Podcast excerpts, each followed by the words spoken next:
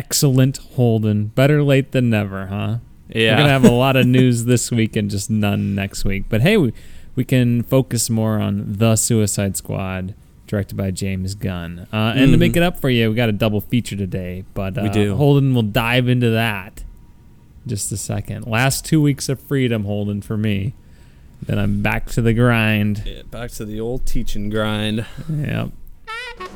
Welcome to another episode of That One Movie Podcast, also known as Tomp, the weekly show where we discuss movies, games, and TV shows, in addition to kinda whatever. Mainly, we just shout nonsense into our microphones. I'm your host, Holden Sutter, joined by my co-host, Jimmy Youthy. Rowena Ravenclaw. Just What? kidding. I, I won't go back into that. I was doing my Rowena Ravenclaw. It has no that, but there's like no Harry Potter stuff this week. It doesn't even make any sense. It's not my fault that J.K. Rowling became transphobic, all right? Yeah, but that's like old news. Old news. More like the movie Old just came out, so old news is relevant. Checkmate. Okay. We've got a great episode for you this week featuring our reviews of both uh, Green Knight and Jungle Cruise. I don't know if we'll do it in that order, but We'll do Yeah. it in some of the orders of the potential, too, that there are. yeah, exactly. Let's do it.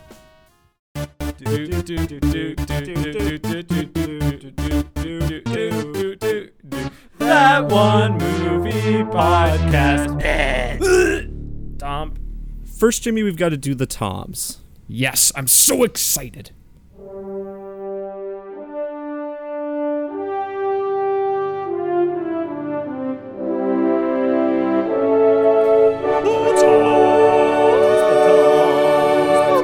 The Toms, the Toms, the Toms. Toms is a rapid fire segment where we rate the news of the week in the world of entertainment on a scale of three famous Toms. Hiddleston. Oh, I still have Hiddleston in here.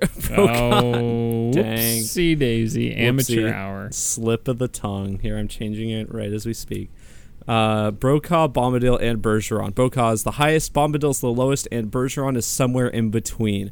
Jimmy, let's get to it. Yes. Now I'm not sure what happened, but all of a sudden you are only coming out of my left head, my left ear. so either I've suddenly gotten deaf in my right ear, or something's up with my headphones. Um, well, it could be a blessing. All you would need to do is just make sure you sit on my left from now on. Yeah, exactly. Then I'll just talk. I'll whisper to you things while we're watching Jungle Cruise, and you can. and then you sit on my I'm saying. right. You sit on my right when you want to say things you like mean about me. Yeah. Well, do I say anything nice about you, Holden? That's true. So you're always going to sit on my right. Yeah. Anyway, uh, we have one trailer this week. Um, and actually, you, you said there was going to be a lot of news this week. There's really not. So there's going to be even less next week. Well, I feel But- like we got some bigger pieces of news. yeah, there's a couple big things. I've got a Um, list, Holden, that I was keeping track of. Okay. So I feel okay. like so we if I keep miss if I letting miss things anything, slip through the cracks. I'm not pointing fingers at anybody. I'm definitely not pointing fingers at the person who's supposed to keep track of the news every week. But I feel like things have been slipping through the cracks. So Okay. now, whenever I see something, I try to make a You note of down. putting it down in my. Anyway, so we got a new trailer. We got a trailer for a movie called House of Gucci, and I thought this was pretty notable because we're apparently getting two Ridley Scott movies literally coming out within a month of each other. Because the last duel comes out November sometime, this comes out in October. So, a new Ridley Scott film, star-studded cast. We got Lady Gaga, we got Adam Driver, we've got um, Al Pacino, Jared Leto. Well, no, no, um, no. We got Al Pacino, Jeremy Irons, star-studded cast, and and Jared and Leto. Jared Leto. Yeah, Jared Leto, as Yeah. the French say.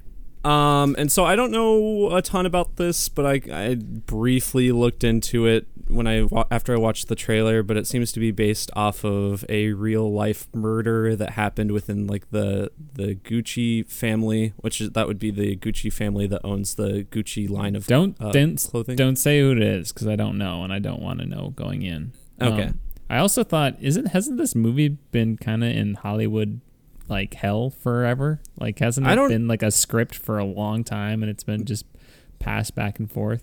Maybe I don't really. I I guess I'm not too familiar with this story. I hadn't really heard about it before, so Um, well, as someone who doesn't know what they're talking about it, talking about, I'm gonna go with that uh, and not research it. Yeah. Just kidding. I'll look it up while you're vamping, Holden. Go. Yeah. Um, so this trailer looks it's, it's intriguing. We looks like we'll have some good performances. One of the things that people have been pointing out is uh, Jared Leto and his like makeup, which is very transformative. I mean, I don't I don't like the guy as an actor, but I think I, I mean it looks prosthetics look good on him. I can't even hardly tell it's him. Um, so that's Uh, cool. Yes. What- All right. First off, based on a book from 2001 called The House of Gucci, a sensational story of murder, madness, glamour, and greed by Sara Gay Forden. Okay. Um, looking at production, June 20, 2000. This is Wikipedia. Uh, June 2006, Ridley Scott was set to direct the film. Oh jeez. Uh, blah blah blah. Angelina Jolie and Leonardo DiCaprio were looking to be in it. Uh, wow. Then it looks yeah. So yeah, 2006 was kind of the first time it was brought up. So yeah, cool. there you go. I, I can ima- if Ridley Scott has been attached this long, I can only imagine he's just happy to get it over with. I would be like if you've been he's been working on this since 2006. I mean, I'm still hoping he brings his A game to this because I think it seems interesting. It looks visually well made, like most Ridley Scott movies are. Like I I think it could be very interesting. I don't If know. you if you Google Ridley Scott, the main photo that comes up is him just looking like he's going. Hmm, hmm, I'm Ridley Scott. Hmm. I couldn't yeah, believe I think he he's has a sir. I think he's he's he's Sir Ridley Scott. Yeah, Sir Ridley. Um, uh, I could not believe that he has not won an Academy Award, Really? uh, which is, well, I guess Gladiator won Best Picture, but he has not won a Best Director award. Oh, okay. Interesting. Um, because in the trailer it says from Academy Award nominee. Oh yeah, it does. Yeah, the trailer is- really likes to show off how many Academy Award winners slash nominees are in the film. It's we're just, it's we're it's inevitable that Adam Driver is going to get a, a win, right? I mean, he's Yeah, been so good in to. so many things at this point. Maybe for Um, this movie, who knows? I don't know. boy i could i could see this movie being dominant at the oscars but it really isn't coming out in that oscar bait season so i'm confused Oh, and it- Adam Driver's in the last duel too, isn't he? Sorry, Yes. I just interrupted you. Uh, It- He's in both Ridley Scott movies. yeah so uh he's he is so prolific right now um it's i guess it's i mean ridley scott's a uh, you know historically a great director he's got more hits than misses um, Yeah. he's doing death on the nile too really Wait, what? realize- Maybe he's producing it. It He's just probably says upcoming producing it. I think Kenneth Branagh is. Yeah, Kenneth Branagh is doing it. Um, but yeah, Ridley Scott. I both of his movies look really good in my opinion. Um, Mhm. I see this. What if he? it looks like uh, he's he's given himself a good chance for a, best director nomination just from the two trailers. I would think one of them is going to be good enough, but uh, we'll see. Maybe he just uh, he turns into Bob Zemeckis and he lands on Tails twice. But we'll see. He uh this movie I also is also coming out in that like really really tough weekend with like or that a- area with like last night in Soho and Halloween and that we previously talked about where there's and I think well Dune's Dune. coming out a couple weeks before. No, Dune is coming out Dune is October now, isn't it? October twenty second. Yeah, Uh, it's that same weekend I think. Uh, it says here November twenty fourth. So Oh, maybe I got this and Last Duel mixed up. The last duel. Is I'll that look up the coming out in last October? duel. I don't the know. last duel is coming out October fifteenth, Oh, okay. which is a That's- week before I got it mixed up. Dune. Okay. It's Yeah. going to be a pretty back heavy year for movies. It looks like It is. so. I'm excited though. It's I a good think- problem to have. Yeah, well, I feel like most years are typically like that too. Now that I think about it, but Mhm. yes, I'm gonna give this trailer a Brokaw Holden because it Yeah. looks interesting. You got all this drama, powerful people. I love the Lannisters in Game of Thrones. You know, it's Rich- a powerful, rich, Rich influential. Italian people. Yes, rich Italian people. Yeah. Uh, broke good. off from me as well. Uh, then this I didn't actually look up the trailer for this because apparently it was like leaked, so I did I didn't really want to search it down or search it for it. But this was another star-studded movie that I was not aware was happening. Have you heard of this? Don't look up or whatever. I've I heard of it, and I heard like the cast, and I was like, "What? How have I not heard of this movie?" Yeah. Uh, so it's apparently this movie is called Don't Look Up. It stars. This is I'm just naming some of them. There's more than this. It has Leo DiCaprio, Jennifer Lawrence, Jonah Hill, Chris Evans, Timothée Chalamet, and Meryl Streep, just to name a few. Which But apparent- what was the last thing Jennifer Lawrence was in? Like, I was she don't know. retired? It's been a while. I don't know. It's X Men Dark Phoenix. Yeah, Was she in Dark Phoenix? Yeah, she like she died in that one. Spoiler alert for Dark Phoenix. Um, it's gonna be a Netflix movie. Yeah, On Google, it says comedy disaster. Yeah. I Two so hours the- and twenty five minutes. Two two two low level astronomers must go on a giant media tour to warn mankind of an approaching comet that will destroy planet Earth. Yeah, I, I had it written here that apparently it's a satire about an asteroid headed to Earth and trying to get like the president and the government to actually do anything about it. That So. seems relevant. Sounds It's- like a certain something that happened last year, Holden. It's directed by Adam McKay, who did uh, The Big Short, yep. which people liked. It's a good uh, movie. He did Vice, which Not as good of a movie, not as in my good. opinion. I haven't seen Big Short, so I don't really have an opinion on it. But um, yeah, so he he does a lot of these these relevant films. You wanted to see The Big Short, you should have just looked in my dresser. He actually, I'm trying to. I think Adam McKay may have also like. I think he did straight up comedies before he did these movies. I think he did the Anchorman movies. well, I mean, Vice and The Big Short are like semi comedies. So. Yeah, so he's he's he's doing what he knows. Oh yeah, he was a writer for SNL and yeah, okay, yeah, he did Anchorman, Talladega Nights. Okay, cool. Great. Yeah, I'm I don't know. It a, I think a Brokaw as long Yeah. as it's not too preachy or ridiculous. yeah, or- which I think Vice was. yeah. I'm kind of I, I'm hopeful, especially with the cast. I'll give it a Brokaw. Uh, this was interesting. Uh, so Clifford the Big Red Dog uh, has been indefinitely delayed. Uh, the studio has cited that apparently the Delta COVID variant as the main reason, as they're unsure how much that will affect theaters in the near future, and they also don't want to like have kids go out and like get sick if that if that becomes a big problem. Um, this is interesting because I mean the Delta COVID variant is going around. We don't really know like how much it'll affect us yet or anything, but this is the first movie that I've really seen delayed for that reason. I swear, if D- Dune gets delayed another year, I will throw a chair. My guess is it won't. I'm guessing this is kind of an anomaly and most movies will not follow suit, but Well, it's just interesting that it's Clifford, right? What are you expecting this movie to make? A hundred million? This movie's not going to make a hundred million dollars, I don't think. Well, I guess it is a kids movie. I feel like we're not getting that many kids movies yeah, maybe it'll make like the theater. maybe it'll make Avengers Endgame money, who knows. I'm going to go on a limb and say that it doesn't. Okay. I would be willing to bet that if, if you want to take me up on that one. No, I'm not. I'm not gonna, not gonna take you up on that. Yeah. Um. So I don't know. I I guess you know if the studio feels that's the best thing to do, sure. I'm I'm not clamoring to see Clifford the Big Red Dog, so I don't care too much. But so you, are you telling me that they put that movie on pause? yeah, yeah, I am telling you that. oh, thank you.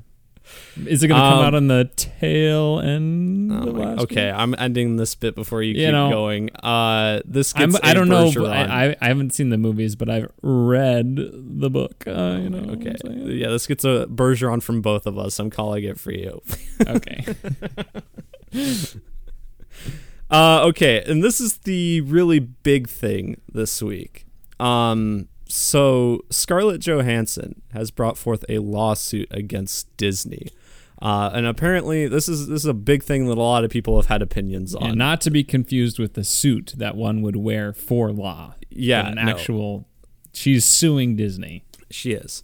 Um, she has she claims that she wasn't properly paid for Black Widow. Apparently, her contract, um, and I don't know legal jargon too well, but this is kind of what I get. Apparently, a lot of her earnings uh, for this movie were tied to box office gross, which is obviously affected by like a Disney Plus release, which is what they did. They did the joint release, but they didn't adjust her contract for it, uh, Disney Plus release. So she feels she wasn't properly compensated for uh, how Black Widow was released. Um, and this is interesting. So uh, Kevin Feige uh, has not said anything publicly, but has been reportedly disgusted with how Disney has acted and has been pretty much supporting Johansson in her little lawsuit here. Uh, Robert Allen Iger has even said that Disney bungled it. Ooh. So, former Disney CEO Robert Allen Iger. Um, a couple other stars with big movies this year, Dwayne Johnson and Emma Stone, have both acknowledged similar situations with their uh, blockbusters, Jungle Cruise and uh, Cruella. Emma Stone is actually considering suing Disney as or is weighing her options, I guess. Uh, Dwayne Johnson has said though he's not going to pursue any action, uh, and Disney's response to this, uh, they basically said that it has no merit whatsoever, and they complied with her contract. So they're fully just not agreeing with her. What do you think I'm, of this, Jimmy? I'm trying to find Disney's statement because it is ridiculous. They just straight up attack her character. What? Where was it? And then they use. They try to pit her as someone who is like wants people to go to the theaters and and and spread COVID or something. Really? Which oh is yeah, no, it's ridiculous. Their statement. I don't think I, I, read her. I don't think I read their full statement. I kind of read right. the the clips people were talking about, but where is it? Anyway, not find it. My but it's basically it's like oh, they're what? blasting her because they're like. I, it's like how could she do this when people are you know, not going to the theaters because of COVID, when they literally have their parks open to people yeah. before there was a vaccine widely available. So what are you talking about, Disney? it's the stupidest thing I've ever heard. Well, ridiculous, um, absolutely ridiculous. It is, it is unethical, and then mm-hmm. they just attacked her for it who Scarlett Johansson's dealt with a lot of crap from people, and good for her. I'm totally on her side. Mm-hmm. Disney, you can go, uh, you can go, s- put yourself on Premier Access streaming. Boom, roasted. Boom, roasted. Um, yeah, Scarlett. Uh, I mean, I obviously abbreviated kind of what her lawsuit, what has been said about it, and everything. Uh, but from what I've read in like the actual like contract wording, it seems pretty like open shut that she's like in the right here. like it's it's pretty it's pretty clear in the wording, at least to me, that me someone who doesn't know anything about law, uh, that um that she that like the contract is like paying her based on box office gross and it doesn't really say anything about Disney Plus. And I don't know, like it would be one thing if they adjusted it and said something about Disney Plus, at least acknowledged it because then I think Disney could argue and have something more in their favor. But as far as I know, their contracts don't say hardly anything about Disney Plus release. So it's kind of it seems pretty clear cut to me. I don't know if they're doing that act of God sort of, you know, clause, whatever it's called. Oh yeah, to, yeah, yeah. To, Does that apply? Know. I mean, I don't know. I don't know anything about law either. I don't either. So why would I? yeah, I guess. Would I would do that? Did you find their statement? No, I could not find it. Oh, okay. So anyway, uh, yeah take our word for it. From what I from if Jimmy's read the whole thing, and from what I've seen, Disney is kind of, as Robert Allen Iger said, bungled it. All right, what else do we got, Holden? Uh, well, what are you giving that? What are you giving the lawsuit? Oh, I'm giving the lawsuit a Brokaw because screw you, Disney. Why don't you just a- alienate all the all the good actors and actresses?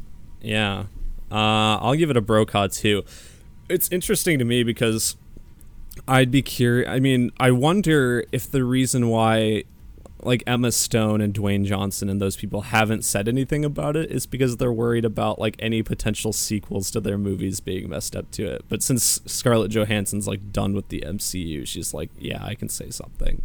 Whatever. Don't I don't know. me, Scarlett. Okay. Uh, next up, so there's some news this week that apparently M Night Shyamalan had written a darker take of Indiana Jones 4 uh, before there was really anything going for it. From what I, I was reading an article about it, he was never hired as a writer for Indiana Jones 4 Kingdom of the Crystal Skull. Can't before- imagine why. but before like anyone was, he was like actually bouncing ideas off of people at the studio and like bringing up things he thought would be cool. Um, and so this it, very very early stages before they were very organized in making this film. So I don't know, probably like 2005, maybe even earlier. Um, so yeah, what do you what do you think of an M Night Shyamalan Indiana Jones movie? it could not have been worse than what we got. So, I mean, Kingdom of the Crystal Skull is. Uh, I haven't seen it in a long time, but even when I was in fourth grade and I saw it in theaters, I was like, oof. Uh, so, Indiana Jones is what is like the franchise that made me fall in love with movies. So I, uh, I would have. It was came out at such a, um, uh, you know, great moment in my life, an optimal time for me to love this movie because Indian. I just gotten into filmmaking the year before, just got my first like flip camera, was making home videos with like Lego and stuff. Indiana Jones was my thing, and then they just released a, a steaming pile of garbage. So I'm gonna be honest. I'm I actually liked it when I liked it when it first came out. Um, I I don't. just remember this, folks. Remember this. No, I mean I I don't like it really anymore. I I also haven't seen it in a long time, but um, from what I remember, I would not like it anymore. Um, but I did like I I don't think I really had any taste as a kid, and I wasn't really in love with movies yet. I guess so. I didn't really have any critical eye in third grade. so As a kid. Yep, as a kid, Holden. So I'm gonna Yeah. give this news a Bergeron because it at one hand, it's cool that he had these ideas. You should just sit down and just write one. I mean you could still make it. I don't know Yeah. why you could still just make it. Um you might have to recast. I said, like I don't understand Indiana Jones can go two ways here. You can either just keep carting Harrison Ford until he just is no longer alive, or even after he's no longer alive, you can just keep carting him out there. um, at this point, uh, Disney Stop seems motion. to not have any ethics as a company, so I don't know what would stop them from doing that at this point.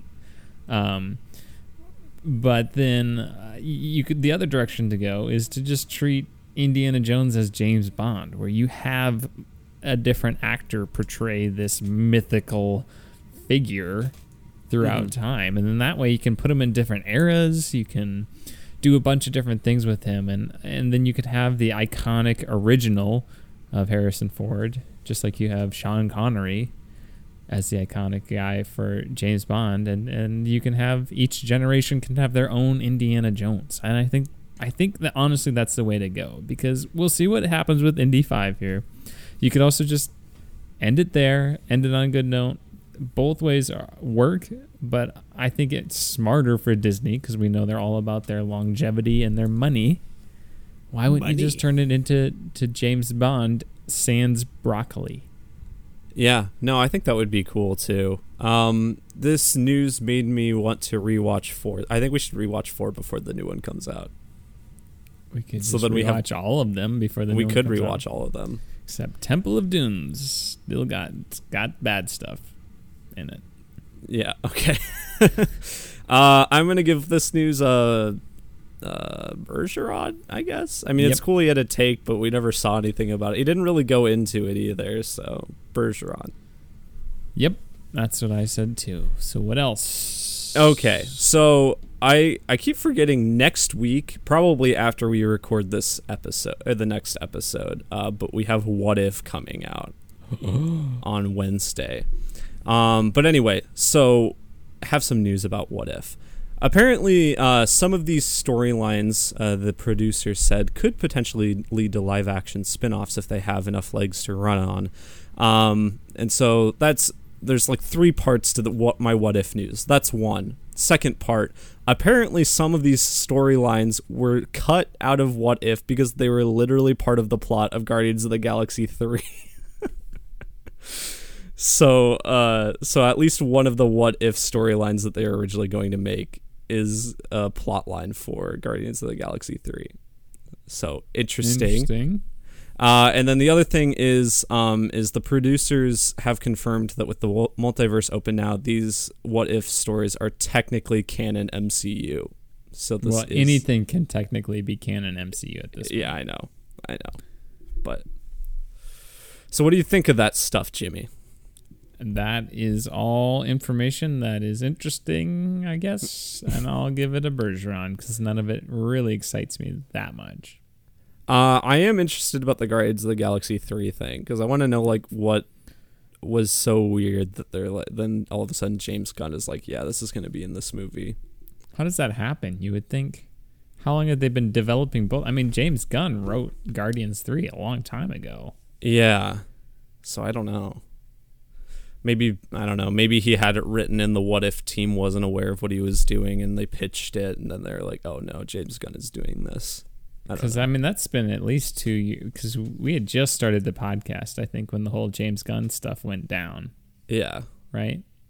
It might have been the year before we started. I don't think so. I don't know. I don't remember talking about it on the podcast, but maybe we did. Maybe. Anyway, uh, yeah, I'll give it a Bergeron too.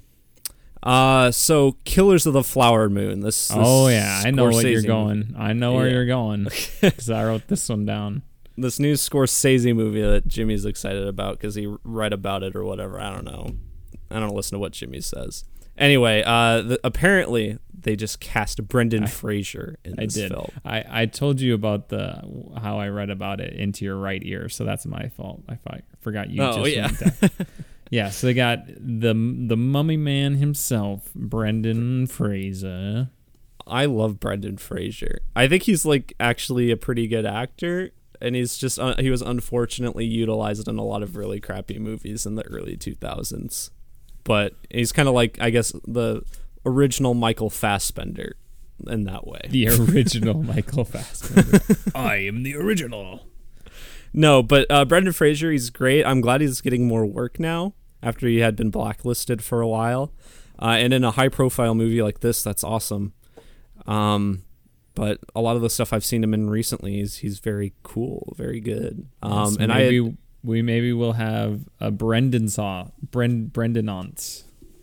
yeah, Brendan Otts. Brendan Aunts. And I the article I read listed, you know, like Leo DiCaprio, Robert De Niro's in this movie.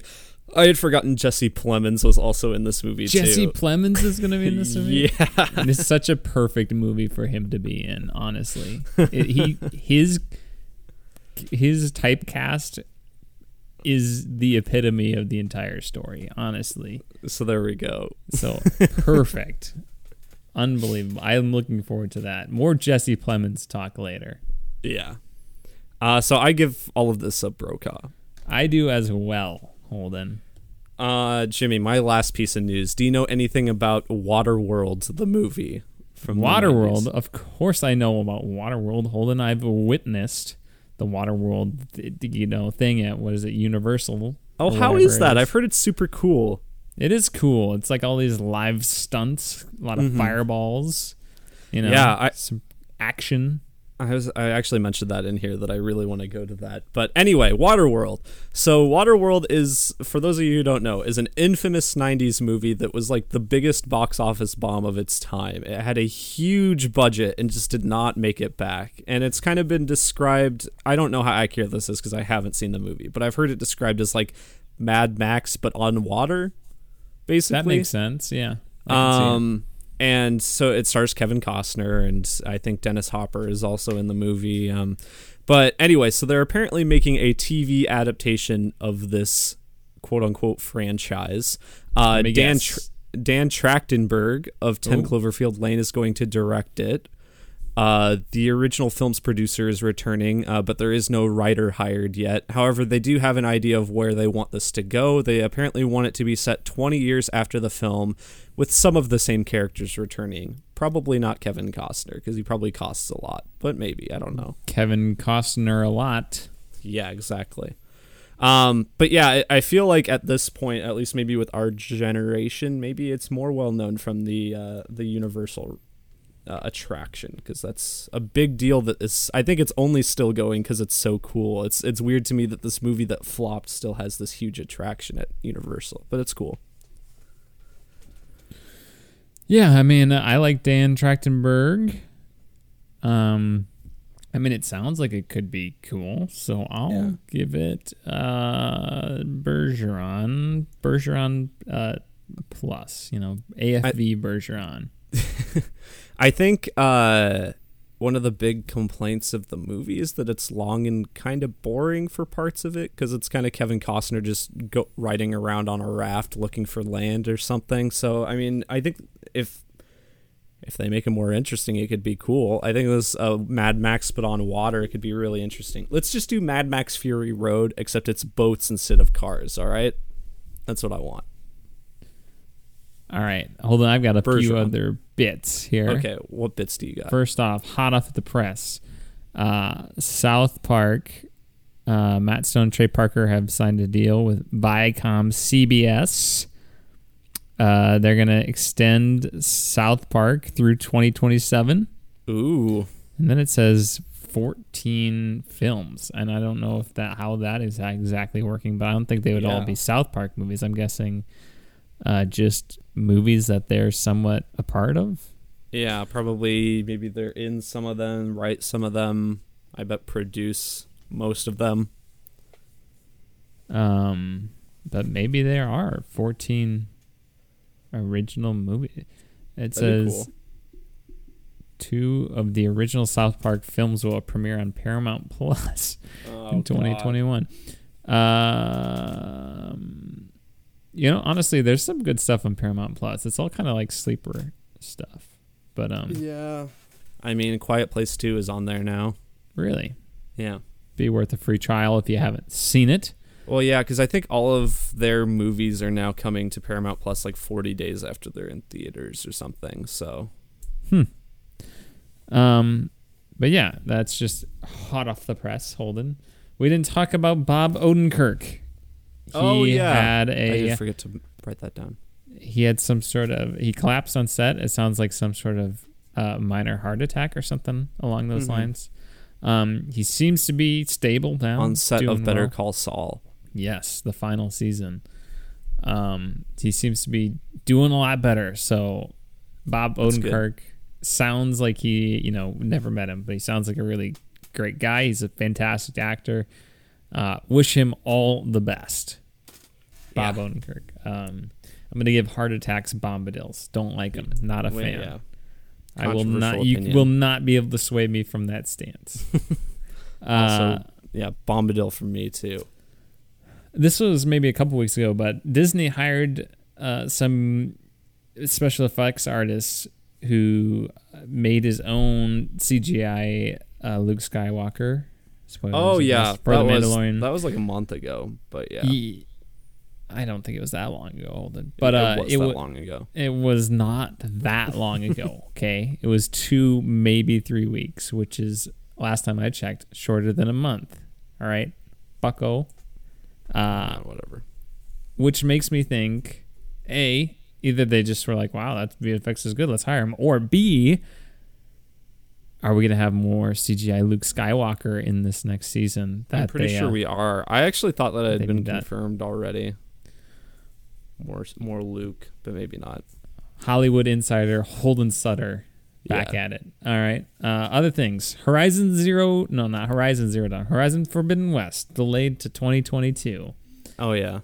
Not all that surprising. So no video games will come out in 2021. just kidding. There's, There's- been some stuff, but not something that I just must buy right away. Yeah, PS5's kind of Sony's kind of dropping the ball with exclusives this year. I mean, I do. It's good that these big games are getting the time they probably deserve in the oven, you know, but they they haven't spaced them out very well, and it looks like 2022 is going to be pretty loaded. Luckily, there's stuff for the Switch coming out that I want, so I at least have that going. And I like how dropping the ball for exclusives is releasing two very highly regarded games as exclusives in Returnal and Ratchet and Clank. But they are a little bit more niche. Yeah, Damn. they're. I mean, and they're both in the first half of the year, so Yes. Uh, then the last bit of news I have here is that they like there was a whole release of all the PlayStation VR next generation specs. Among those that stood out was 4K screen, OLED HDR display. Holden, it's gonna have haptic feedback in the headset, so you will feel yourself get punched in the face. Um, I don't want that. You, I bet you can turn it off. I hope so. I don't want to be punched. Um, well, Holden, I'm sorry, it's gonna have to happen. I don't want this to be Ready Player One, Jimmy. I don't want it to get that real. Uh, you can feel the uh, when. Hopefully, what they do is they release Half-Life Alyx on it, and then the head crabs or whatever you call them jump up, and you can feel them start sucking away at your face. That'd be pretty cool. Huh? Yeah, now you're on board, huh? We Yeah, did have a lot of Half-Life. news this week, Holden. What you just okay, lying to more the than audience. I thought. Okay. All right, that's that's all the news though. Man, we've got two movies to review. Which one should we do first? Let's go Jungle cruise Cruise. through the jungle. It's on the water in the Amazon. Let's go on a jungle cruise. Non spoilers right now. Yeah.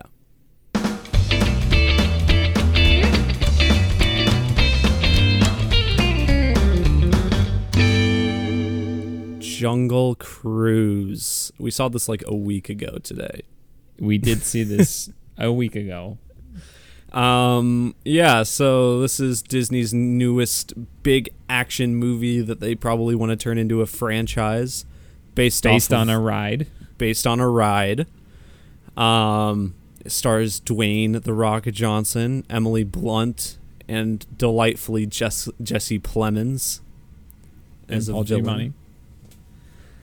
Giamatti. Um, but yeah, this I kind of I mean we both had been kind of making fun of this movie for a while. This was supposed to come out last July, and ever since the trailer kind of came out and we you know heard things about oh a movie called Jungle Cruise based on a ride. Okay, we've just been kind of like I think we both been, went in with kind of low expectations. I was excited for it. I mean, okay. it's a swashbuckling adventure with The Rock, Emily Blunt, and Jesse Plemons. I mean, that sounds great. Yeah, honestly. Like it had some Jumanji vibes. Um, when those movies hit, I think they do like they have standout sequences in them. Um, I was looking for. We just don't have swashbuckling adventures anymore in cinema. What happened? Steven Spielberg got all like real or whatever. I mean, he just got more Yeah. realistic. We just don't have the swashbuckling anymore. Since, I mean, have we had something big and bombastic like that since like Pirates of the Caribbean? I mean, I'm just trying to think of Probably just not. swashbuckling. It's just not a thing in movies anymore. Like all our action movies are like John Wickified, and, and you know that's not a bad thing, but it's like I just miss the the the choreogra- choreography of the Indiana Jones of your you know kung fu Jackie Chan movies you know just like the Well, yeah. silliness of that and and this movie does have some of that and it's great um but Yeah. then it, it uh like I was telling Holden after the movie I was like if I was writing an article for this I'd call it Jungle Cruise runs out of steam because uh, I think Jungle the, Cruise, more like Jungle Snooze. no, I no the uh like getting into that choreography and stuff. I think this movie starts out really strong, and I think we both agree with that. Like the first 30 or so minutes of this movie is the best part of the movie, and I just kind of wish the whole movie was like that because I, I was kind of excited. You know, uh, it does have cool fight choreography that we both said reminded us of like, well, you know, Indiana Jones, old '90s adventure, '80s '90s adventure films, um, and so that's like really cool. Um, and it had you know corny period writing that was kind of. I mean, I think the the whole misogyny of the time period is played up. It's that's like the only joke of the time period is that everyone is sexist, but for some reason no one is racist, which I think is very weird. There's the uh, there's like just black people in in London or whatever. Um, the the ladies like, or excuse me, they're all like that. Lady's wearing pants. Remarkable. Yeah. um, and so I, I, while some of that's kind of annoying, I think it overall is a little charming. Um, and for the first 30 40, 30, 40 minutes or so, it's it's pretty cool. Um, yeah. and then after that, it just becomes generic action movie. Kind of falls more into some tropes of modern day. It loses a lot of the old school charm. Not all of it, but it loses a lot of it. Um, and I just think yeah, it does run out of steam, as you said. Here's my analysis, Holden, and I and I want to give you partial credit for this because you were like going into this movie, you were like, I hope it's just Jumanji mixed with Indiana Jones, mm-hmm. and the first half of this movie, for the most part, is exactly that, and it excels at that. The problem is halfway through this movie or so, there's a shift where this movie no longer is Jumanji mixed with Indiana Jones. It's Jumanji like bad Jumanji mixed with bad Pirates of the Caribbean. Yeah. they were like, "Oh yeah, remember Pirates of the Caribbean? Let's l- copy. Let's just downright copy ideas from that and not do them as well and completely derail or de-river this jungle cruise." Yeah, I mean it it becomes so similar to Pirates of the Caribbean because I like that was a joke that people would make like when this movie was coming out like oh you know it's another r- movie based on a ride it's just gonna be pirates of the caribbean again. And well, that's what they I, want like you want it to be pirates of the caribbean. Yeah well yeah because that movie is good but they were th- like some people were joking that it was literally just gonna be that again. Um, and i was kind of giving it benefit of the doubt like oh you know maybe it'll have its own identity and it does like you said for a while and then it just becomes about you know like undead conquistadors and you know getting a MacGuffin that'll cure these undead conquistadors. Which is okay. so in the in Pirates of the Caribbean, you got undead pirates who need to yeah. find this MacGuffin to cure them from their undead nature. Exact same storyline. And it goes even a, it goes even a bit deeper than that. We'll maybe talk about more in spoilers. But I mean, even that basic outline is just yeah, it's just Pirates of the Caribbean, which is th- this movie struggles because it it cannot decide on which villain it wants to be the main villain. It has two main villains. Yeah, and it what you need to just get rid of one of them, and I would get rid of the undead conquistadors because they they come out of nowhere. Yeah, it they're not nearly as interesting. I think they thought they were more interesting, but uh, Jesse Plemons steals the scene, every scene that he's in as the German explorer that he is. This movie reminded me of those like old '90s Lego sets, where it's like the adventure Lego sets or whatever they're mm-hmm. called. Mm. It is that. I mean, it's swashbuckling. It's kind of it's kind of like mummy vibes, you know. Mm-hmm. And the potential was there because, I, like I said, we don't get this type of movie anymore. We just don't get the swashbuckling adventure, and I don't know why. Every because single, they're just so fun to watch. Every single time Jesse Plemons appeared on screen, Jimmy laughed. it was like clockwork. he didn't even have to say anything. He would just like it would be like a establishing shot of the submarine, and then Jimmy would just start laughing because he knew Jesse Plemons was coming. He is chewing the scenery hard. He's so is his accent is outlandish. I mean, his whole performance is. It's just so charming. That is the strength of this movie. Is the the three main performances between The Rock and Emily Blunt, who have fantastic chemistry, mm-hmm. and uh, and then Jesse Plemons as well. I thought I think- those three were fantastic. Now you also had I, a side character, uh, Emily Blunt's brother, who I did not know was going to be a character in this movie. I thought he was not necessary, but I didn't mind him in the movie. He was kind of a more one-off, one-beat character in my he opinion. was he's the one aspect of the movie that I think maybe improved as it went on. I agree. At the beginning of the movie, I was like, "Oh boy," and I did. I thought they were like married at first. I thought they were like a Yeah. couple. I, they didn't seem to. Maybe I missed something at the beginning of the movie, but it didn't seem clearly established that they were brother and sister until a solid chunk of the movie was gone. Mm-hmm. Well, yeah, I, I I think in one of their first scenes they like they kind of casually mentioned something like the brother mentioned something about their mother or something, and it was kind of it was kind of fleeting. I almost missed it too. I I kind of caught it though. Well, that there was some sort of mef- reference to the mother, and that's when I first figured out. But I think the only thing I remember towards the beginning of the movie was that they had the same last name, which Oh yeah, if they were married, that's also the case a lot of the time. So true, true. especially for that era. So I was like, I I don't know. And then I'm like, you gonna go on this cruise with The Rock with your wife? That and just that seems pretty risky.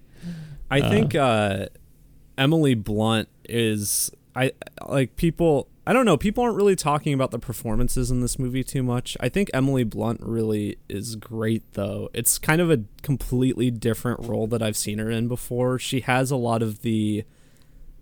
I, she's. Ch- I, okay, I I, I don't want to do a disservice by comparing this, but it it's kind of a performance that channels some like Jack Sparrow, I guess there's a lot of like overconfidence and swagger there and i don't i don't think it's like the same It's not like a Um, reckless swagger. yeah It's just a like a confident, intelligent. yeah but, but i think like the energy she brings reminds me i guess of the energy johnny depp brought to jack sparrow but i guess the performances aren't that similar Yeah, that's an interest. I don't necessarily see that Holden, but maybe I'm the one. I just don't understand what you're getting at because I Sure. feel like those are uh, completely different. well they're completely different yeah I, energies. I i reworded but i like miss misspoke i think i think just the the the energy they brought i guess was similar that's what i was going for but anyway I think she was great. I don't know if I would say that okay personally. I, they didn't. It, I wasn't watching it and thinking, man, she reminds me of Jack Sparrow. Well, it, wa- I didn't think that until I was kind of thinking about it now. So I guess I am a week out of the movie. Maybe I'm misremembering. yeah, and you also liked Indiana Jones four as a kid, so. As a kid, Uh, what else we got? I The Rock was great. He's fantastic. He's his introductory scene is is excellent. yeah, that is Um, pretty funny. Oh, Paul Giamatti, surprise Paul Giamatti. Yes, it's pretty funny too. he was. his great. role's pretty. I thought he was gonna have a bigger role in the movie, honestly, but his role's pretty funny. Um, really, it was the first half is really fun, and then there's just a major shift halfway through the movie. You're like, what? The music even shifts from Oh like my a God. fantastic, bombastic score, like classic Hollywood swashbuckling score by well, uh, James Newton Howard. Who was it? I can't, I'm I'm losing I think it that's who you said after the. um fantastic orchestral score to this movie just s- sings adventure and then it's all of a sudden like this rock music Uh, Well, like- okay, like without with, without getting into spoilers, there is one scene that is so bad in regards to sound mixing in the soundtrack, and it's this flashback that is uh, it's supposed to be like this flashback to like 400 years ago or something like that. And it's just like there's this rock music playing over it, and it gets so loud you can hardly hear. and It's like almost Tenet bad in terms of sound mixing, and it's so loud, and the song is so not fitting. It was bizarre.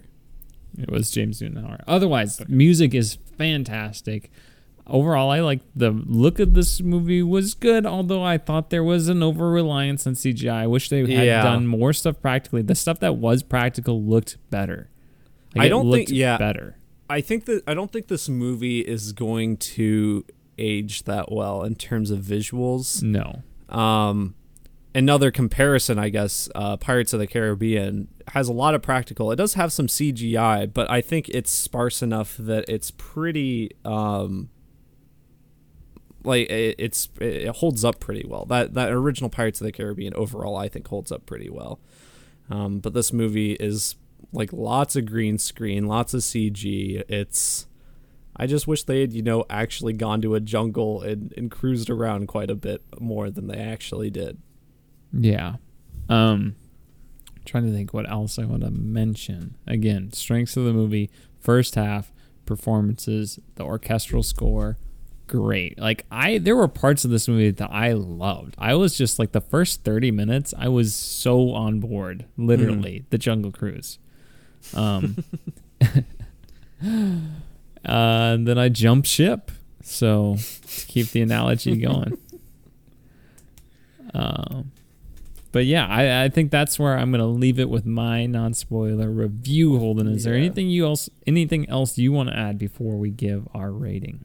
No, I don't think so. I I mean, I think yeah, I think the first 30 minutes or so very strong. I think it loses a lot of its luster after that. So my my review my overall score is probably going to be more negative than yours. But what do you got? What do you got? Oh, I'm really torn because honestly that that first like 30 minutes is like a 9. And then the rest of it, the first half maybe 9, the second half is probably a 5. So I sure. guess I'll go for 7 but I think that might be a little generous. But again, like the highs are high, and then it just completely runs out of gas. I think I'm going to go with a five overall. Okay. I think. I mean, fair. yeah, I agree. I think that beginning part's really good. I think I may have disliked the later parts of the movies more than you did, though. So yeah, average out five. I did not. Yeah, I did not like the later half of the movie. I mean, it still had some fun Jesse Plemons stuff. I do think it's worth seeing though. Like I, if you're just looking for a family movie to go to, like it's a good time. Honestly, like I had a good th- time going to this movie, and that's what pushed me from a six to a seven. I, I think. think it. I think you can feel the runtime a little bit. Yes, it's I, I can't remember. It's At it's right around two hours, two hours fifteen, something like that. I feel like it gets kind of long towards the end. But I mean, yeah, I, I would recommend maybe waiting until it's on Disney Plus. I think this is a good Disney Plus. It movie. is. Dis- it is on Disney Plus with. Well, don't access. spend your thirty bucks on it. Just wait until it's on there for free. I would agree with that one. Great, Holden. Let's dive into spoilers.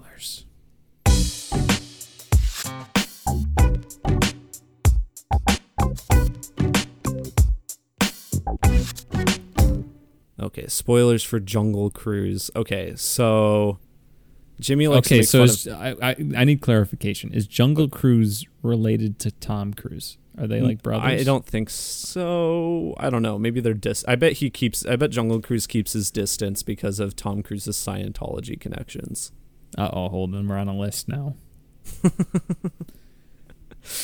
um, yeah, I so Jimmy likes to make fun of me that I always go for the big twist in the spoiler section. So immediately, uh, here, immediately, here we just, go. Just to spite Scott Sutter, who who's not quick to draw his phone to skip uh, ahead past. I doubt many section. people are really going to care about the spoilers for this movie, but uh, the big twist in this movie, and what I think really brings this movie down, is the twist that Dwayne the Rock Johnson is actually a 400 year old conquist- Spanish conquistador that has befallen the sa- a similar curse to those uh, the other undead conquistadors we find in the movie. It's the same curse. Yeah, but they they've just been more ravaged by it, I guess, because they're trapped in that hole in the ground.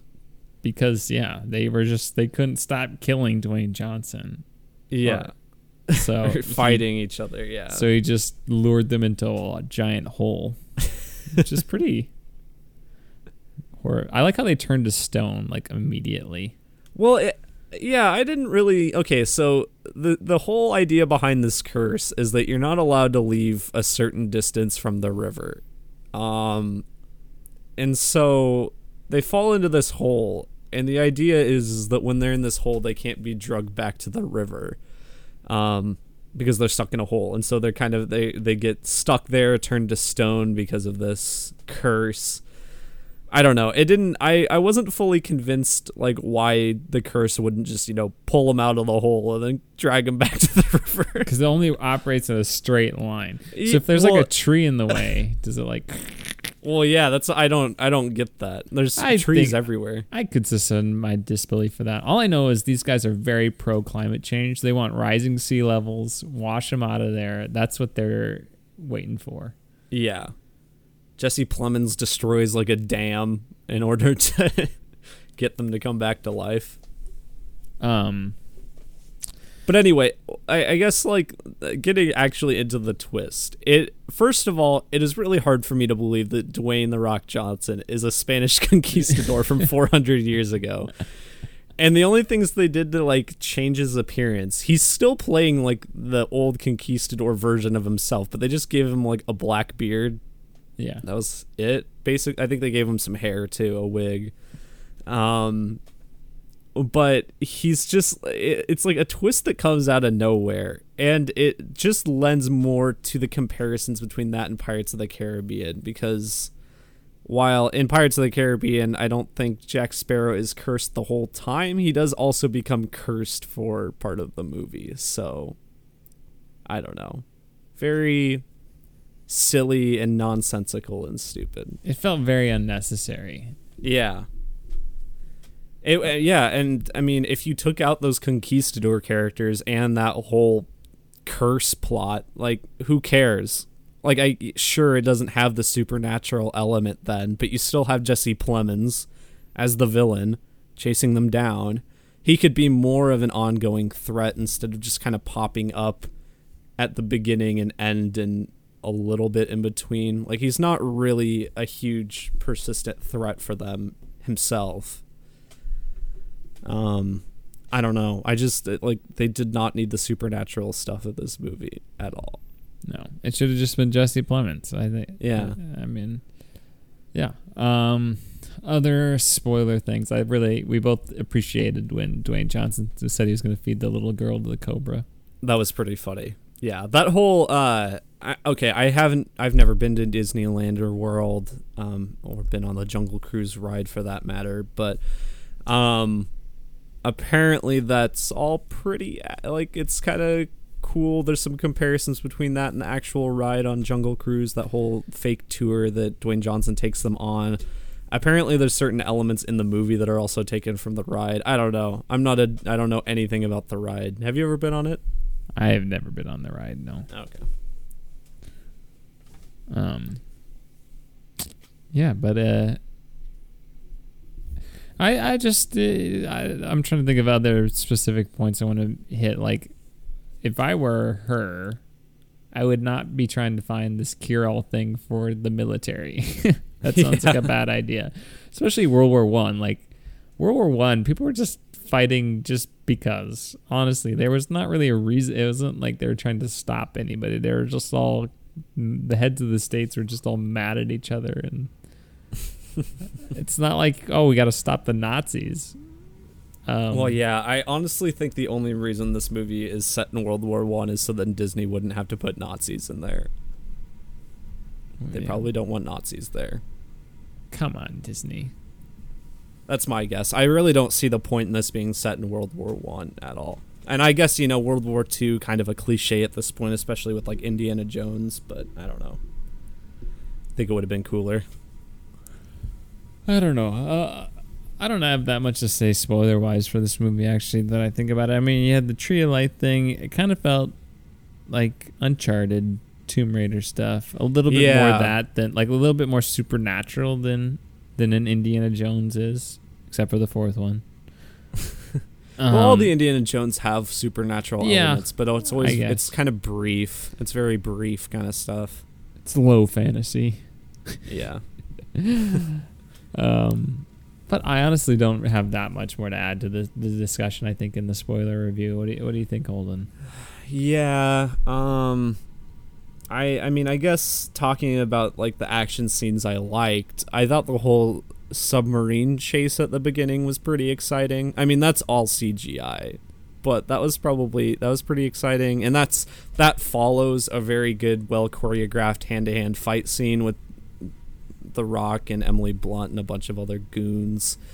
Um and I also like the beginning when Emily Blunt's stealing the arrowhead I thought that was pretty fun. Like that wasn't. I mean, they. It's she was just basically trying to get away from these museum curators, but yeah, those pesky museum curators. I do want to mention now that that you said that it reminds me is that one of my gripes with that. Well, while I love the ideas of the scenes themselves, and I thought the choreography was good, is that some of the shots just were like too tight, too close up, or something. It was a little oh, okay. bit and maybe too fast. They need to let those scenes breathe a little bit in my opinion because it was just a little hard to tell what was going on or it didn't it didn't uh, show off the choreography that was there mm-hmm. as effectively as it could have i in my opinion i think no, if you I, have I steven that. spielberg directing those scenes they're going to come out better and they're going to showcase the choreography a little bit better than the tight action almost not to the level like a Jason Bourne or whatever,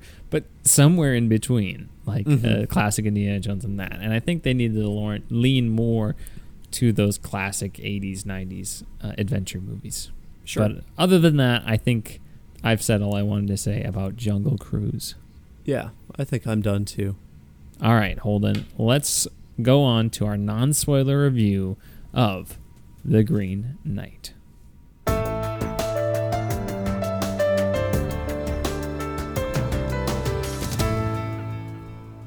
The Green Knight. Um, yeah, so this is another movie that's been delayed for quite a while. I think it was supposed to come out of summer of last year. I remember when the trailer, the first trailer dropped, like May or June of last year. I think we talked about it when it first came out. Um, A24 film, um, based on the classic uh, old English tale. I can't remember from how long ago it is, but it's like Arthurian legend called uh, Sir Gawain and the Green Knight. Um, I had to read this in my British literature class, like sophomore year of college, and this was on like I think old British literature is the most boring thing in the world. Although I did think this story was a bit of an exception. I actually liked this one quite a bit when I read it.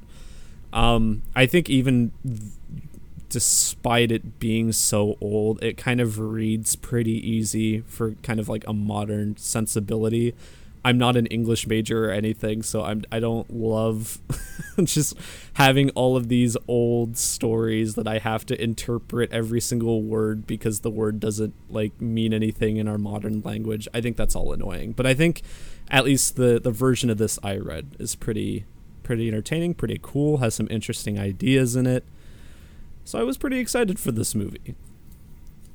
I had never really heard of any sort of adaptation of this story before. I think, out of all things, my uh, my brother Logan mentioned that there's like a weird adaptation of this in an episode of Adventure Time because I described the plot to him and he's like, "Yeah, that just happens in Adventure Time." so I think that's kind of funny. But yeah, I don't know. Interesting. Yes. So I was high on my radar too. Dev Patel, uh, very good actor. Great in the Last Airbender. have you seen it? Uh yeah, I have. It's pretty I, bad. He's um for those of you who know anything about uh the Avatar: The Last he's Airbender. the fire franchise, one. Yeah, he's Zuko, Prince Zuko. Um, he he's great. Uh, David Lowery directed this, who of course did a Ghost Story, which we reviewed. He also mm-hmm. he's done some other things with. Uh, he did Old um, Man and the Gun, which yep, I really want to watch. I haven't, I haven't seen, seen, He's also done that. He did that Pete's Dragon movie. Oh yeah, apparently that was pretty good. He does a lot of stuff with like mythology, so this seemed like a natural progression for him.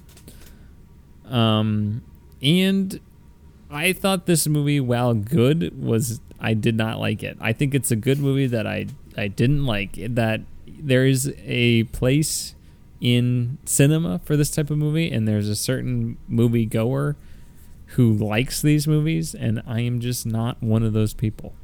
See, uh, maybe I'm one of those types of movie goers. I did like it, but I it, I don't think I'll ever watch it again. Uh, that's kind of where I'm at. Is it's not a movie I'm I'm going to be clamoring to see anytime soon. I like a lot of what it does, um, and this is controversial. I know you're not going to agree with this. I actually did not feel the runtime with this as much as I did with Jungle Cruise, and this movie is very slow. But I felt I felt Jungle Cruise's runtime a little bit more than this one. So I you know I was somewhat interested um, throughout the whole thing, more so parts than others. Yeah, I don't know. I was starting to fall asleep in the middle of this movie. Uh, I think the first act is is good, really good, Mhm. and I think the third act is is really good. Um, the second act is the one that lost me a little bit in terms Yeah. of just. I don't know if I just was part. tired just naturally. I I just thought it was the stuff, the part with the least going on. I thought the ending was very satisfying though. For Mhm. me, I thought it was very well done. I, I thought thematically it it fit. Um, I also liked the beginning, how it established the world and the style. It's a very beautiful movie. It's Oh yeah. incredibly well shot. The That, special that carries effects over are, from that carries over from Ghost Story. David Lowery seems to have good cinematographers and s- directors of photography and yeah. It's it's a very beautiful film uh which is to be expected with any A24 movie at this point. Um but I think Dev Patel's good in it as well um as is the the actor who plays the Green Knight. Um the, uh Alicia Vikander's in this. I thought she was good. I in terms of just technically I thought this movie was well done. I just Mhm. didn't enjoy watching it all that much, and s- except for the beginning and the end. On it, the, Yeah. the second act just was too slow. There were there were some parts of the filmmaking I really appreciated how they how they went about expressing what they were trying to say and how they went about sequencing certain scenes that I did like. Um, but I just thought it was a little pretentious. Like yeah, it definitely is. it's very pretentious. Uh, It's not as pretentious or as boring as I'm thinking of ending things, in my opinion. um, but it is pretentious. Like there's just prolonged nature shots and stuff, and and I get it. This is a movie where you have to be contemplating what's going on in order for it to thematically resonate the first time. The movie allows you time to figure things out or to think about things. I think it's too much time though. I think it just Yeah. is like, ooh, this is pretty, or ooh, I'm conveying this through the scenery. Ooh, aren't I the best, most artistic director of all time? so kind of, kind of that. And and when a movie's full of itself, not for purpose, that's when it loses me. It just seemed to be like, this is pretty, so look at this, and and that's more of a preference thing. I think uh, this movie could have been at least 15 minutes shorter. Um, and uh, I I think it should be. I'm of the Um, opinion that uh, art movies don't have to be boring. Uh, look at Hereditary. Hereditary is not boring. You don't have to like Hereditary, but it's not boring. But it's a Mhm. very artsy movie. Drive is not boring, but it's a very artistic movie. You don't have to, for it to be an art movie with deeper meaning. It doesn't have to be boring and slow, which I Um, think this movie is. And I think it's only slow because it's trying to be artistic and let you let things sink in rather than just trying to how can we tell this movie the most efficiently in the tightest narrative possible so that it is uh, maximizing the en- entertainment value as well as the artistic value. But that is Yeah. my preference. Okay. Um, this is like the most A24 movie ever made. Um, I agree with your points. I think like artistic movies don't have to be boring in order to like, you know, be deep or whatever. But this movie has like everything that A24 movies and people that love A24 movies love. It has droning soundtracks, gray but beautiful landscapes, very long shots of just nothing. tiny font, tiny font. Um, very large font. hard to understand language sometimes. Um, yeah, I don't know, and I mean, there's more to it than that, but it's it's just it felt like the quintessential A24 movie. Like if you if you've seen The Witch, if you've seen all these other films, you'll probably get it. What I'm talking about. I would say um, it's more The Lighthouse than The Witch, though. Is that fair? Well, mm, it's somewhere in between. I don't know. I for me, I don't know. Like this this has a lot of deep stuff in it, but I feel like it has enough of an ongoing plot that it's maybe more witch than it is the Lighthouse. House. That's kind of where I'm at. But it definitely has that whole mythology of the lighthouse yeah. element to it. It's somewhere in between those two movies, though. Is that fair to say? Like it is. Yeah. If I'm gonna compare it to other A24 movies, um, that we both reviewed, we both reviewed both of them, or at least we talked about The Witch. Yeah, I don't think we because uh, I haven't seen it in a while. I don't. I do not like The Witch. um, it was, yeah, it's in between those two movies. I just thought it just wasn't what I was hoping it would be. It was not as entertaining as I was hoping it to, would be for me. As as someone who's read the original story, I think this movie kind of loses some of the thematic like intrigue of that story. Like I I don't know, the way this movie arranges like I do like the ending of this movie, but kind of the way this end this way ends versus the way that story ends and I don't once it has been a couple years since I've read it, so I could be mis like misremembering some of this. But some of the events that happen in the middle of this movie, I do not think happen in the story, and I think they don't really add as much as it thinks it does. I just think the story is more concise and better at explain exploring its themes in the amount of time like the amount of pages it is better than this movie is. I, I just think this movie is a little I, I agree. It's a little messy in the middle. I do not think all of what it thinks is relevant is relevant. Um, yeah. What was I gonna say? I lost it. Darn it. Um, we'll we'll have to have you explain some of the differences between the book and the movie and spoilers.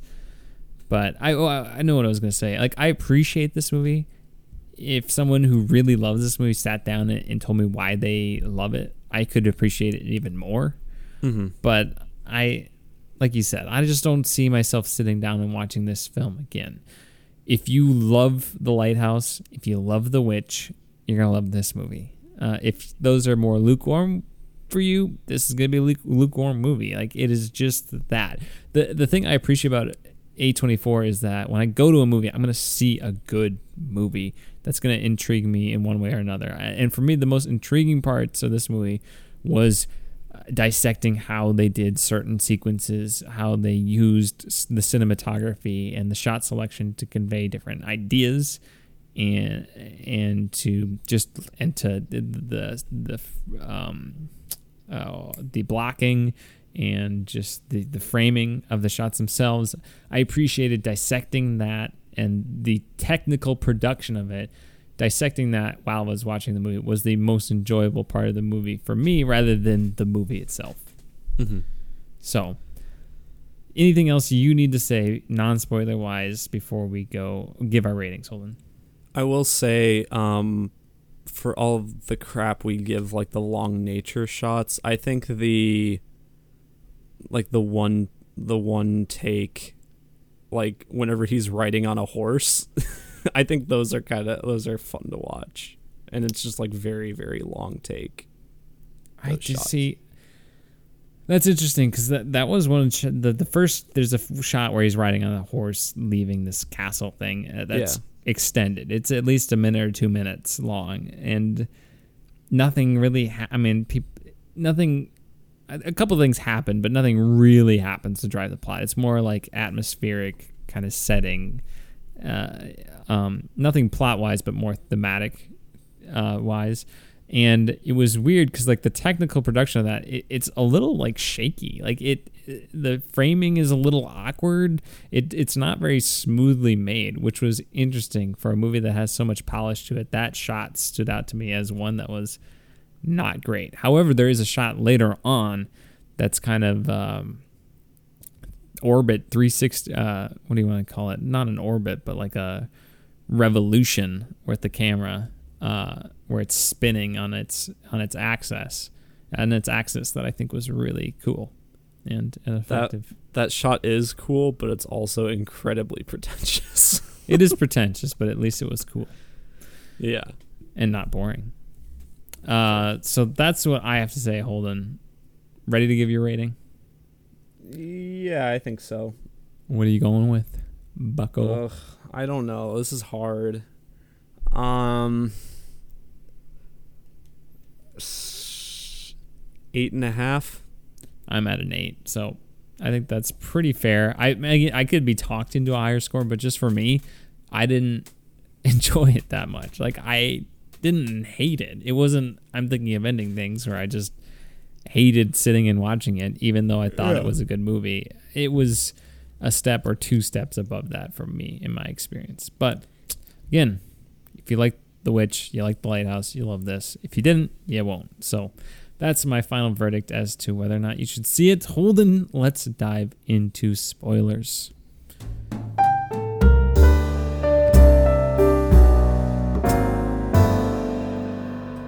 So, this movie has uh, a lot of differences. Uh, well, some of the differences that I wanted to point out from the actual story is that pretty much from when he leaves the castle to when he arrives at that other place with the the man and his wife and whatever everything in between there is made up for this movie.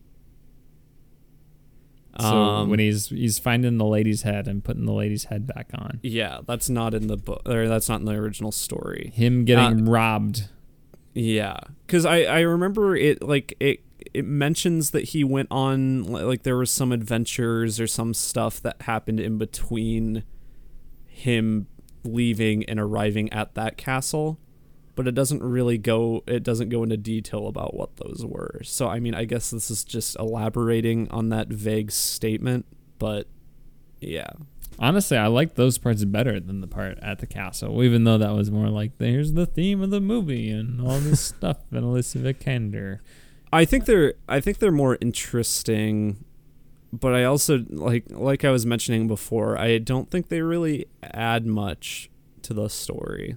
I don't know. The whole the whole headless lady getting her head out of the out of the lake, that was kind of whatever for me. Him finding the giants that was stupid and pointless. It looked great. Yeah, it looked cool. Him I mean, swimming in the water and the water's red. Looks cool. Yeah. I mean, it's it's uh, it's all very cool visually. It's I just don't think it really adds anything to the overall movie. I didn't really feel like it added anything thematically to the story, or or really to Gawain's character. Even I don't know. Well, I think that's maybe something you'd get on a second watch. Maybe, which I will not do anytime soon. So, unless I'm paid a handsome amount. Uh, the little foxes made me think of Ghost of Tsushima because there's little foxes that take you to places. I'm like, just follow them to the Sir Gawain, just follow them to the Inari Shrine and get a power up. Is it not the same fox the whole time? Yes, it's the same fox, but oh. it, in Ghost of Tsushima, it's different foxes. Okay, okay, sorry. Um, and then the fox starts saying, "Hey, don't go there." it should have been Seth Rogen. Whoa, yeah. buddy, you don't want to go there. There's trouble ahead. I wouldn't be headed that way. um. Yeah, I'm trying to. Th- uh, so the scene, like with at the castle with the lady and the other guy, um, we saw this with our friend Joe Lust, and the scene where the bit where he kisses the man, Joe like was very visibly like, "What the heck?" Uh, and that that actually is um, from the original story. He the whole idea behind that is that in order to like get the fox and be able to leave in good graces is that he's supposed to return the gifts that he received. And so since he kissed the lady, he had to kiss the man. Oh, okay. And it's weird. It's weird. It's weirder to watch it in the movie. It makes it. It made more sense when I when I read it. I honestly don't even remember that part, so maybe I was dozing off when that. Oh, okay, that could be. Joe was just like, "Well, why is he kissing this guy?" Like, what? Yeah. Um. Yeah, but I, in terms of like the movie, I thought the whole when he goes to actually when he goes to the Green Chapel to the end of the movie was really interesting. Yeah, yeah, and I, I like I feel that whole ending sequence, um, where it's it turns out that it's all kind of like a dream, all of all a vision, or him kind of visualizing what would happen if he left in a cowardly way. Um, it's kind of pretentious, but it's very interesting. It's all done without any dialogue. Um, so it's kind of cool. I like it. I liked it too. Um, one oh another difference I want to or thing I want to point out is at the beginning of the movie it keeps like the scene with him at the at the Christmas party and everything keeps getting intercut with like like th- like scenes with his mom Yeah, like he's doing like some sort of ritual. yeah Witchcraft. So, in the original story, I don't think his mom is mentioned, but it turns out that the whole like game is arranged by Morgan Le Fay, um, who's a very famous enchantress of Arthurian legend. Arthurian legend. Sometimes she's good, sometimes she's evil. In this story, I think she's kind of neutral. It was kind of a a, a test for her to bring upon the uh, the Knights of the Round Table to like prove their bravery or something like that.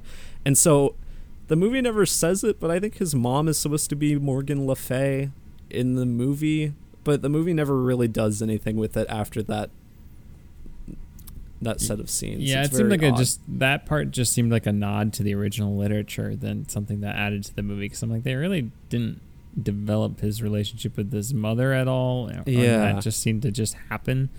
and they don't mention it later or anything. It's not brought up at any time after. No, but uh, yeah, I guess it turns out it was Agatha all along. she killed the dog too. She killed the fox. Oh yeah, she killed what the. fo- does a fox say? You don't want. You don't want to go in there. Oh no, turn back. You don't want to go there. They let bad reviews on Yelp for the Green Chapel. It's a bad. It's an Airbnb. You don't want to go there. I did. I thought. I thought it was cool. Um, the representation of the Green Chapel. That I don't think. I don't think in the story it was like this old decrepit place. I think the Green Knight was like actually in this nice building or whatever. I just thought it was cool that it was like this rundown, ruined, essentially church. It's cool. Yeah. Uh, I kept waiting for the the Green Knight to either uh, say "I am Groot" or reference Treebeard from Lord of the Rings, and he didn't do either. So that was a little disappointing. I uh the line that made me okay, so this movie's not it, I think it has maybe a couple jokes in it, but the thing that made me think that I thought was the funniest was the awkward line the Green Knight had where he's like, "Let's get to hacking."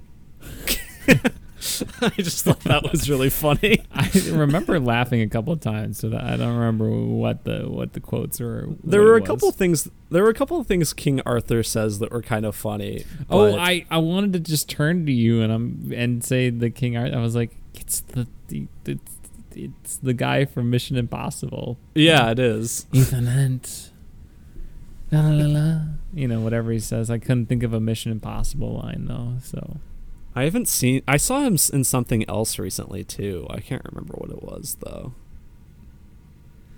Um, in the in the story, does he have like a prostitute girlfriend or love interest? I don't think so. I don't. I don't remember that being a thing there. Um. No, I don't. I don't remember the whole the prostitute. So there's not the there's not the okay. I guess I should ask what you think of the fact that the lady at that castle is also played by Alicia Vikander. Oh, I didn't even. Is that so? Wait, the lady at the. They're both. They're both played that. by Alicia Vikander. It's like they look similar. no, they're they're both played by her. I didn't. Oh. I didn't get the point of that. I'm sure it has some meaning, but the fact that I didn't even notice it while the movie was going on is shows how much I was how how not sleepy I was. Um, so I I mean I could sit and think about it and give you an answer, but I I don't know. I'll let someone else who who likes the story more sit down and dissect and analyze that. Uh, I was just going to say I, I did enjoy the little puppet shows. I got a kick out of those. Yeah, that was kind of that was fun. Um, but yeah, I mean, uh, I don't know. I don't think I have anything else to say about this movie. Again, Holden, this this episode's getting long. I will say it's the best colored knight movie since The Dark Knight. Yeah. Can't think of another movie where it's the blank insert color here knight. Oh wait, I just realized we were supposed to see the Green Knight. I have been listening to Green Day all week. Oh, okay. That you listen to American Idiot. Yes, I did relate to it though. all right, Holden. What are you doing? What are you doing? What are you doing? No, what are you doing? What are you doing? No, what are you doing? What are you doing? Well, um, this is another week where I didn't really watch a ton. Um, I moved this weekend, which was very, very busy. Very, very. I wa- actually I moved right before we went and saw the Green Knight. I was literally late to the. I was late to the trailers and everything for the Green Knight because I was moving and everything. So that was that's the biggest thing for me this week. Got a nice little new place, a little duplex. It's pretty cute and fun. I like it a lot.